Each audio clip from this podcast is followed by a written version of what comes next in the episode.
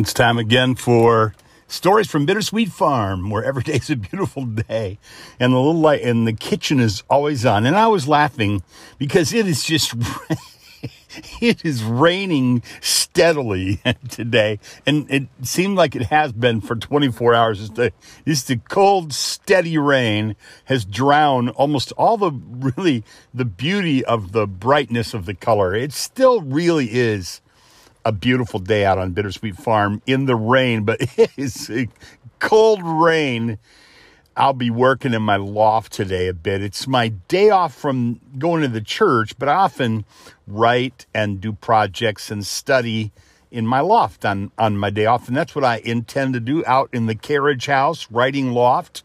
It's an old hundred year old barn, and a quarter of it has been converted.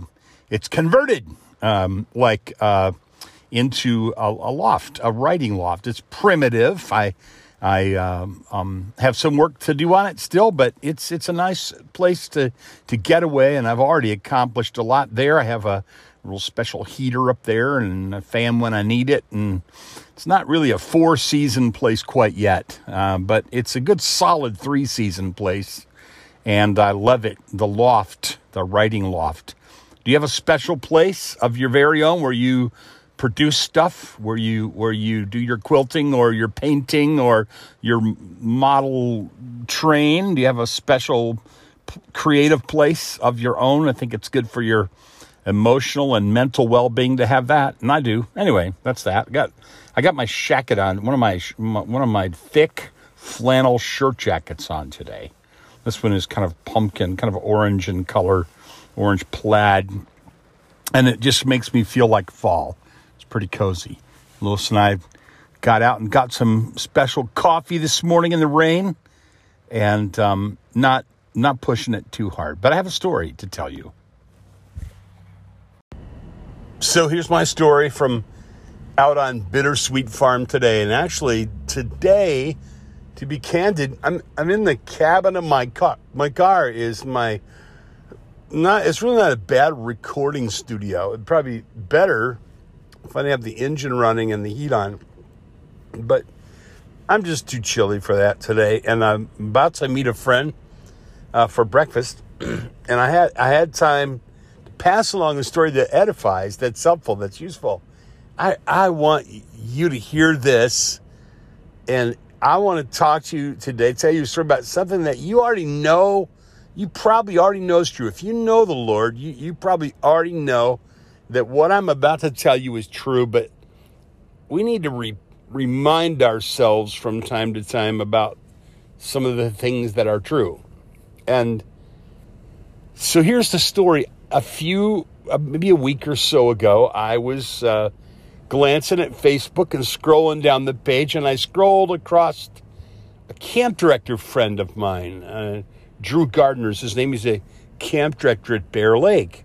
Wonderful camp where I've had privilege of speaking three or four times and um, maybe five times. Uh, and it's always delightful. I think I've done men's retreats, family camps. Um, always delightful. Love to go. Not far. It's actually, we live not far from uh, M60, and this is built not far from M60. So I just get in my car, get on M60, and go east, southeast on M60 in an hour or so, maybe an hour and 15, 20 minutes. I'm at I'm at Bear Lake. It might be one of the closest camps uh, that I speak at. I was thinking about Drew, and Drew had mentioned he wanted to have me back, and I was sure eager for that to happen. Eager to go back to Bear Lake and and speak. Um, and uh, I was I saw his picture there. It occurred to me I should let him know I am willing to come speak for, for, for Bear Lake again. And then I thought, no, you know what? I can tell the Lord, and the Lord can tell him if he wants to. And so I just stopped for a minute. I said, Lord, I'd love to speak at Bear Lake again. You know, if it's, it would please you, have Drew give me a call or whoever he has scheduling speakers. Well, so that was one day. The next day, I'm in my study. I'm looking at my email, and what do I find?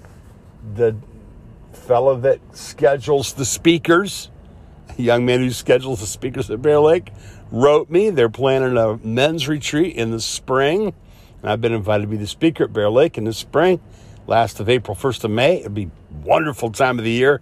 I remember they had uh, the snow, the snow cave in their their uh, main dining hall a couple years ago and destroyed the main dining hall. They were forced to rebuild, and they rebuilt a beautiful building, a huge, beautiful dining hall upstairs, and then downstairs some meeting rooms.